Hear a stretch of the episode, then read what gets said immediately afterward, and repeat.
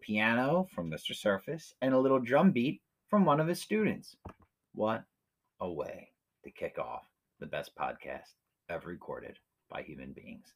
Now, if you could, we are going to get into it today with one of my absolute very favorite books of all time Learning How to Learn How to Succeed in School Without Spending All Your Time Studying A Guide for Kids and Teens by Barbara Oakley, PhD, Terrence Sejnowski, PhD, and Alistair McConville. All right.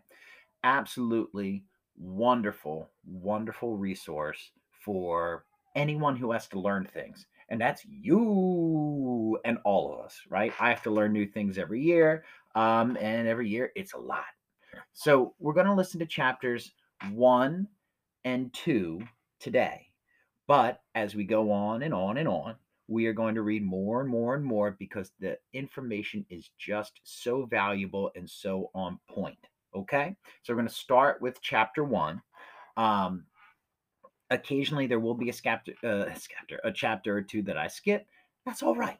That's all right because I only want you to have the ones that I think are most relevant to you, and some of them are uh, her sort of telling her story about how she learned, and and th- those parts I'm going to skip over, and you can enjoy if you just get the book on your own sometime. All right, but let's start with chapter one. All right, uh, it is called Learning How to Learn.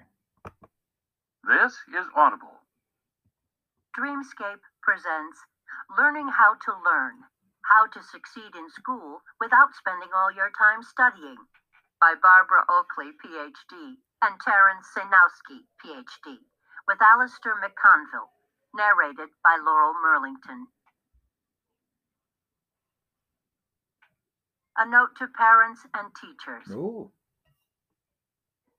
Welcome to our book. You're helping a younger person to learn more effectively, which means we're already on the same team. Some of the ideas in this book were discussed in Barb's best selling A Mind for Numbers. Many readers felt that the ideas were so simple and so practically useful that they should be shared with younger audiences. And we have heard from thousands of people that these ideas are useful for learning all subjects, not just math. So this book is intended for tweens and teens, although adults will also find a treasure trove of new and practical ideas here.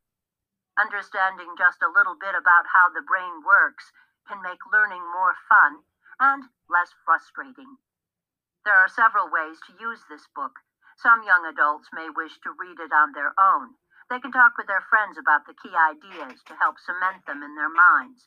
Some young adults and adults may be tempted to skim through the book, thinking they'll get everything if they just read it from cover to cover. Nothing could be further from the truth. Active involvement is key. The exercises are helpful only if they are completed. The book is best read with a notebook at the side to take notes, answer questions, and make doodles with key insights. With young skimmers, the more an adult can dip in, question, and interact, the more will be gained. If you are a parent or grandparent, aunt or uncle, we suggest that your young person might read the book out loud to you. Generally, a half hour of reading at a stretch is a good length. Younger children may read for a shorter time. Reading aloud is a fun adventure where you can learn together as a family. If you are a teacher, you may wish to read the book together with your students, or you may have a silent reading period followed by a shared discussion. You will find that this book gives you a shared vocabulary to help you teach other subjects. Younger is better when it comes to learning about learning, as it allows for more years to use the tools. It also opens doors for the great new careers that are emerging with modern day changes. Thanks for joining us on this learning adventure. Let's dive in. Barb Oakley, Terry Sejnowski, and Al McConville. Chapter 1 The Problem with Passion. Hi, my name's Barb. Great to meet you. I have a secret. When I was growing up, I was sometimes a terrible student. Sure, I was fine in subjects I liked, but otherwise, forget it. Everybody told me to follow my passion.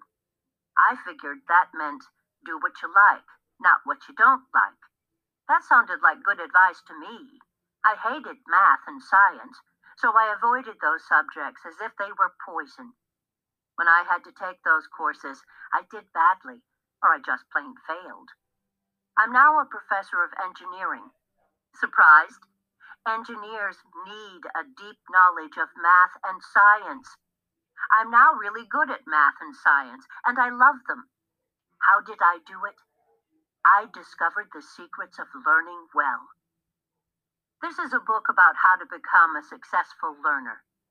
It's written for tweens and teens, but the lessons in it apply to everyone, and they relate to all kinds of learning, whether you are interested in soccer, better known as football around the world, math, dance, chemistry, riding a unicycle, learning another language, getting better at video games, or understanding the physics of how a ball bounces.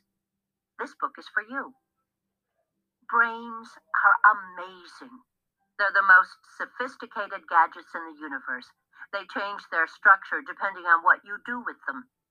Pretty much anyone can do well in any subject if they know more about learning.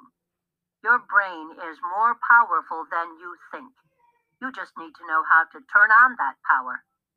There are simple tricks that can improve your learning, whether you're already a good student or not so good. These tricks can also make your learning more fun. For example, you're going to meet a few zombies in this book, but don't worry. They're mostly friendly ones who want to help you learn. I wrote this book with Professor Terry Sejnowski. Terry knows a lot about brain science, that is, neuroscience. Terry's an expert when it comes to learning.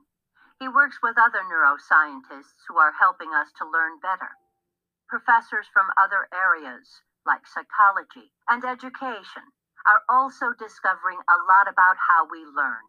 Psychology is the science of why we think and behave the way we do. Some jokers like to say that psychology is a science that tells you what you already know, using words you cannot understand. Psychology does indeed use some big words for important ideas, We'll try to translate them for you in this book. Terry and I want to share lessons from all of these areas. We want to help improve your ability to learn. The lessons backed by science in this book are coming from both Terry and me. Alistair McConville is also an important part of our author team. He has many years of experience teaching young people, so he helped us make our writing less formal and easier to understand. Terry and I know it's possible to improve your learning abilities. How do we know? We teach the largest massive open online course, MOOC, in the world. It's called Learning How to Learn. We have had millions of students. Through this course, we have seen all sorts of people make big improvements in their learning skills. It's not a surprise that the course helps. It's based on the best of what we know from research about how we learn. So we know it works. Even great students can improve their ability to learn. So can those who are not there yet. The techniques and lessons we're going to teach you won't necessarily make learning super easy, but they will leave you with more time to do the things you like, whether it's video games, soccer, watching YouTube, or just hanging out with friends. In fact, you can use these ideas to improve your ability to play soccer and video games. Learning how to learn will make your years in school more fun and less frustrating. Will give you powerful tools to improve your memory, to get your work done more quickly, and to help you become an expert at whatever subjects you choose. You'll discover fantastic and inspiring insights. For example, if learning is slow and hard for you, you actually have special advantages in the creativity department. Learning how to learn does something more, though. It opens whole horizons for your future. The working world of the future needs creative people who have many different talents.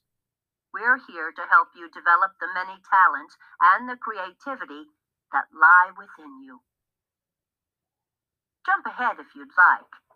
If you want to get straight to the tips on how best to learn, jump now to the Now You Try section at the end of this chapter. But if you'd like to learn more about Barb's past and how she changed her brain to learn better, keep listening. No, Barb. You'll I- get to go we, with don't want to know the that. South Pole and Antarctica. We don't want to go to South Pole Later, you'll have a Antarctica, chance Barb. to hear Terry. Barb. We don't want to do that. But we're going to go straight to chapter three and get into focus versus diffuse learning. Absolutely crucial. Crucial. Here we go. Chapter 2 Easy Does It. Why trying too hard can sometimes be part of the problem. Has your teacher or your mom or dad ever told you to pay attention Yes. or to focus? yes. You've probably told yourself to do it. Yes. That's because it's easy to become distracted. Sometimes whatever is going on outside the window seems more interesting than what's right in front of you. You can't help but think ahead to things like friends or lunch. Getting distracted is always bad, right? Maybe not. Let's see. Picture a chess game with a young boy on the left and he's playing against a guy on the right. The boy is standing, looking away from the guy. The boy's rude, isn't he? Typical 13 year old. No concentration. Ever heard adults say things like that? They usually Rude. blame it on smartphones. 13 year old Magnus Carlsen and legendary chess genius Gary Kasparov playing speed chess at the Reykjavik Rapid in 2004. Kasparov was surprised that Magnus wandered off, looking at other games. Gary Kasparov is one of the greatest chess players of all time. Magnus is not concentrating, so he must have no chance of winning, right? Amazingly, Kasparov didn't win the chess match. It was a tie. The world's best chess player couldn't defeat what appeared to be a hopelessly distracted 13 year old. Surprise! Sometimes we need to lose concentration so we can think more clearly. Zoning out occasionally, not all the time, can be useful when you're learning or problem solving. Magnus returned to the table and focused on the game again. He had taken a little break so he could focus better when he returned. The message of this chapter is that sometimes you need to be less focused in order to become a better learner. How can that be? You've got two ways of thinking. In the last chapter, I mentioned the word neuroscience, the science of the brain. Neuroscientists use new brain scanning technology to look inside the brain and understand it better. Neuroscientists have discovered that your brain works in two different ways. We'll call these two ways of working the focused mode and the diffuse mode. The word diffuse means spread out thinly. Both modes are important in helping you to learn. Focused mode. When you're using your focused mode, it means that you're paying attention. For example, you might be trying to figure out a math problem, or you might be looking at and listening to your teacher. You focus when you're playing a video game, putting together a puzzle, or learning words from a different language. When you're focusing, you're putting specific parts of the brain to work.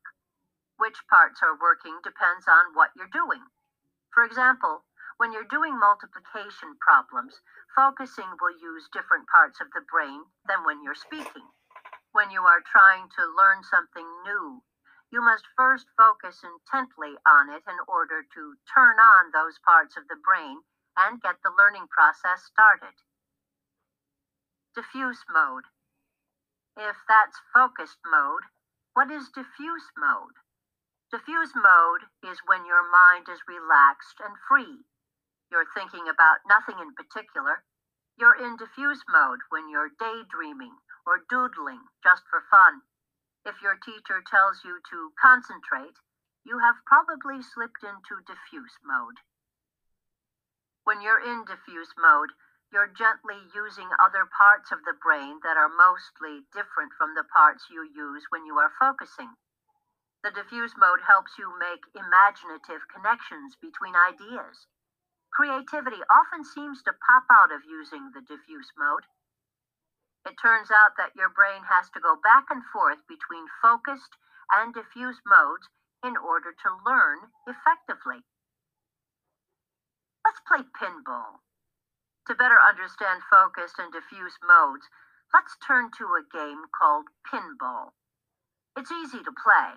You just pull back on a plunger. Once you let the plunger go, it hits a ball up onto a table. You score points as the ball bounces around on the rubber bumpers. Meanwhile, flashing lights and wacky sounds go off. You use the flippers on the lower portion of the table to keep the ball up and bouncing as long as possible. A pinball machine. You can find video games based on pinball. Even today, it's fun to play. Pinball tables are kind of like your brain. Their bumpers can be closer or farther apart, depending on the table. When the bumpers are close together, it's like your brain in focused mode.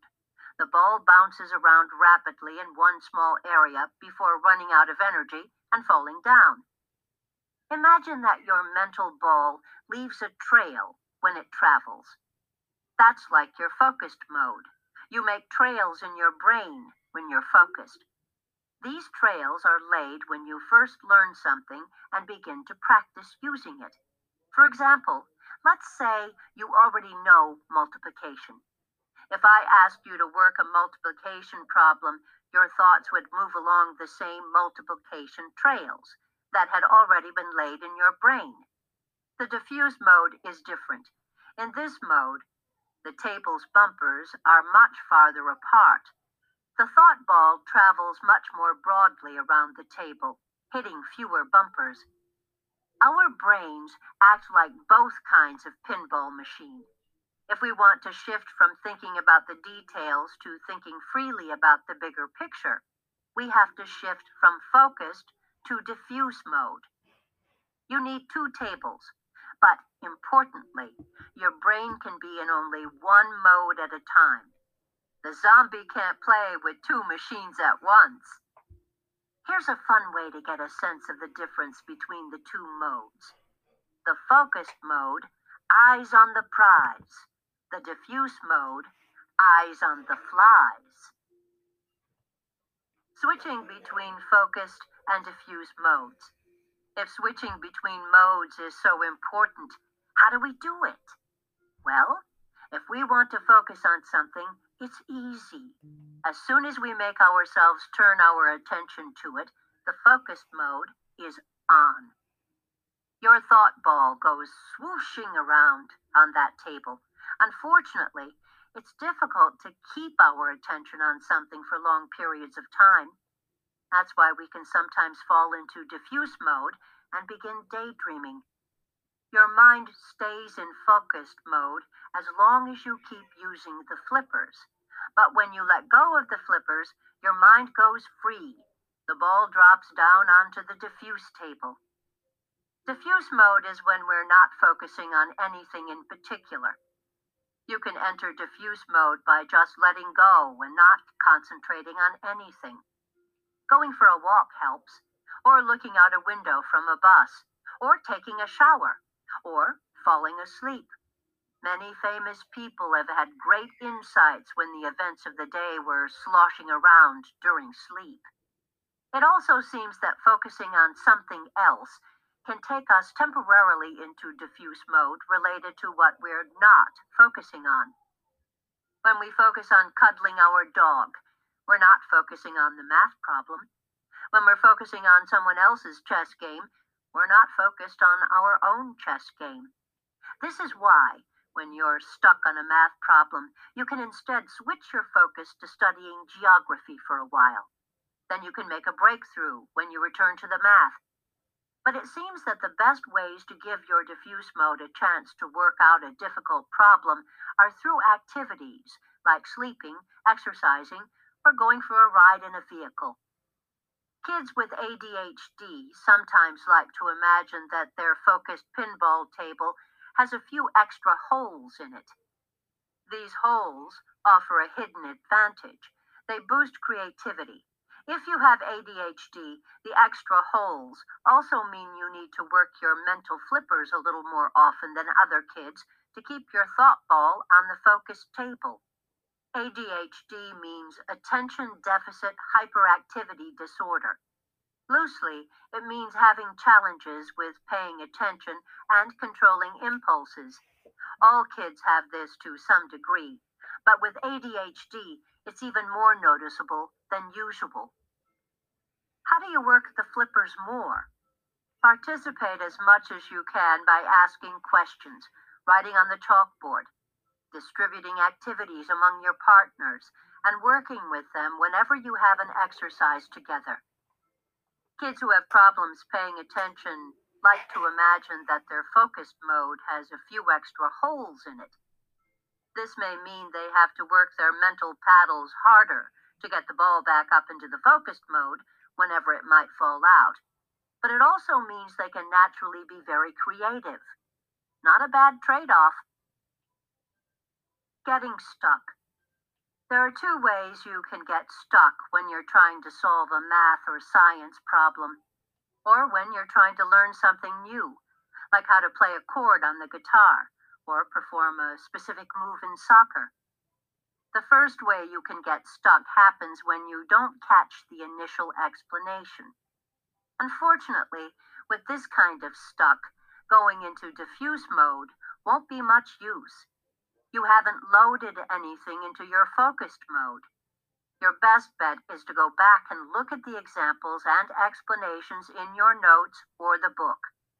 Or ask the teacher to explain again or look on YouTube for an additional explanation. But don't let yourself get distracted by other videos.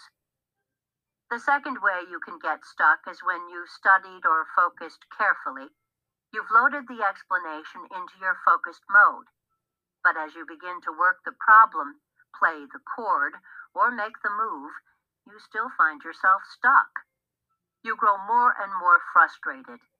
Why can't you get it? The reason you get stuck is that you haven't given your brain's diffuse mode a chance to help out. The diffuse mode can't get going until you take your attention off what it's focused on. Like Magnus Carlsen, the chess player I mentioned earlier, sometimes you need to take a break in order to coax your brain's diffuse mode to come to the rescue. Get your mind away from the situation for a while it opens up your access to the brain's diffuse mode. Alternatively, focus on something different. For example, if you're working on algebra, you could switch to studying geography. But keep in mind that your brain also needs a little rest sometimes. If there's something you tend to get stuck at, start with this subject when you are studying. That way, you can go back and forth to your other classwork over the course of the afternoon and evening when you might find yourself getting stuck. You don't want to leave your hardest subject to the end when you are tired and have no time for diffuse learning. When you're in diffuse mode, your brain is working on the problem quietly in the background, although you're often not aware of it.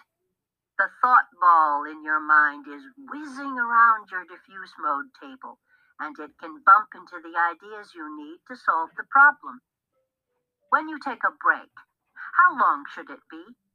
This depends on you and how much material you need to cover that day. Five or ten minutes is a good break time. Try not to make your breaks too long. You want to finish so you'll have part of the evening to relax. Important learning tip. Don't jump to conclusions about whether or not new learning strategies work. Don't try switching just once between focused and diffuse modes while you're studying and then decide that it doesn't work for you. Sometimes you have to go back and forth several times between focused and diffuse to figure something out. You need to focus hard enough on trying to understand the material before you take a break. How long should you focus? As a rough guideline, if you find yourself stuck after at least 10 to 15 minutes of trying, maybe 3 to 5 minutes if you are younger, it may be time for a break. When you do take a break, you need to make sure it's long enough for you to get your mind completely off the material. How long it takes can depend on a lot of factors. For example, let's say you have to suddenly get up and give a 10 minute presentation in front of a group. Surprise! The excitement and sudden total focus on giving your talk can pull your mind completely off whatever you were working on before. When you return, even after being gone for just 10 or 15 minutes, you can find yourself looking with fresh eyes at whatever you were stuck on. But other times, even several hours isn't enough to really get your mind off it. In that case, a good sleep can work wonders. It's worth sticking it out and experimenting with the process. Going back and forth between focused and diffuse modes will help you to master virtually anything, whether it's geometry, algebra, psychology, basketball, guitar, chemistry, or any other subject or hobby you're interested in learning. Use these diffuse mode tools as rewards after focused mode work. General diffuse mode activators. Play a sport like soccer or basketball. Jog, walk, or swim. Dance. Enjoy being a passenger in a car or bus. Ride a bike. Draw or paint. Take a bath or shower. Listen to music, especially without words. Play songs you know well on a musical instrument. Meditate or pray. Sleep, the ultimate diffuse mode. The following diffuse mode activators are best used briefly as rewards. These activities may pull you into a more focused mode than the preceding activities. It can sometimes be a good idea to set a timer, or they can eat up too much time. Play video games, talk to friends, help someone with a simple task, read a book, message friends, go see a movie if you have the time Watch TV. Summing it up focused and diffuse modes. Our brains operate in two modes focused and diffuse. You can think of them as pinball tables that have tightly packed bumpers and spread out bumpers. We need to alternate between these two modes to learn well. Shifting modes. You shift into focused mode by focusing. Grab those flippers on the pinball machine. But you have to let go and wait for the ball to drop on its own to get into the diffuse mode. The bed, the bath, the bus, and simply going for a walk are great ways to fall into the diffuse mode. To be a successful problem solver, focus first. We get stuck in problem solving when we don't first prepare our brain by focusing on the basics. Don't just dive into problem solving without studying the explanations first. You need to lay some basic trails on the focused pinball table. Take breaks to get new problem solving perspectives. We can also get stuck on a difficult problem even when we've prepared properly. In that case, be a little like the chess playing Magnus. Wander off for a while and see what else is going on. Take a break, but come back to the game or you'll lose for sure. You can choose to go into focused mode, but the diffuse mode is trickier to fall into. The bed,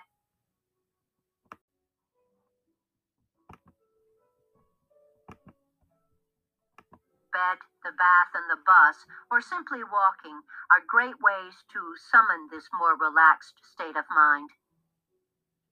Check your understanding. See how well the key ideas of this chapter have crept into your brain by writing down your answers to the following questions. When you're done, You can compare your answers with the ones at the end of the audiobook. You may think you can skip these questions, but if you do, you will begin to lose the benefits of this book. 1. What does it mean to be in focused mode? 2. What is diffuse mode? And what are your favorite diffuse activities? 3.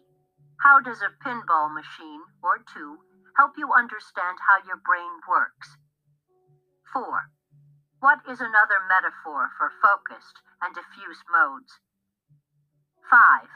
What are the two different ways you can get stuck when you are solving a math and science problem? 6. What's the one study habit that you would change as a result of listening to this chapter? Did you do a picture walk yet of the next chapter? Did you try to answer a few end of chapter questions? Do you have a notebook out? Chapter 3